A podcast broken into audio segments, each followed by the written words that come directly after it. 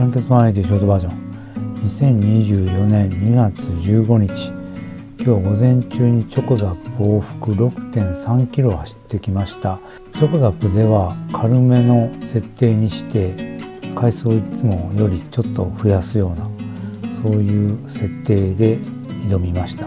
平日の午前中なのに岡場店は結構人が多かったです。トレッドミル5台が全部埋まってるのは久しぶりに見ました。マシンはそれほど混んでなかったんですけどね。たまたま重なったのかもしれないですね、まあ、それだけ会員数が増えてるのかもしれないです。そういえばライザップの決算発表でチョコザップが単月で黒字を達成しているようでした。で1330店舗だったかな。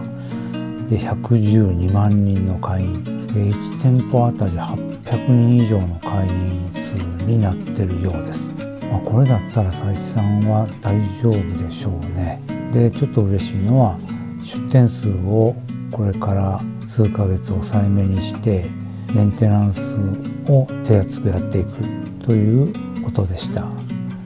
とにかく今岡場店はラットプルダウンの残面が低すぎて掴むのが大変なんで早いとこ直してほしいなと思ってます。あとアディダスアディオスプロ3の紐なんですけどゴム紐の設定を間違えたのか結構きついような気がしてきて元の紐に戻してみようかなと思ってます。すごい丁寧に締めて最後絶対ほどけない結び方して本番はしのごうかなと思ってます。ゴムの方が好みな気はするんですけども今ハマってるゴム切っちゃったんですね。だから長さの調節が今できなくなってしまっててでやろうとしたら、まあ、買ってきて付け直せばいいんですけど付けるのすっごい苦労したんでもうやりたくないなっていう気持ちでいます。そろそろ準備に入るというか荷物ですね。泊まりなんで荷物も作っていかなあかんなと思ってます。では、バイでした。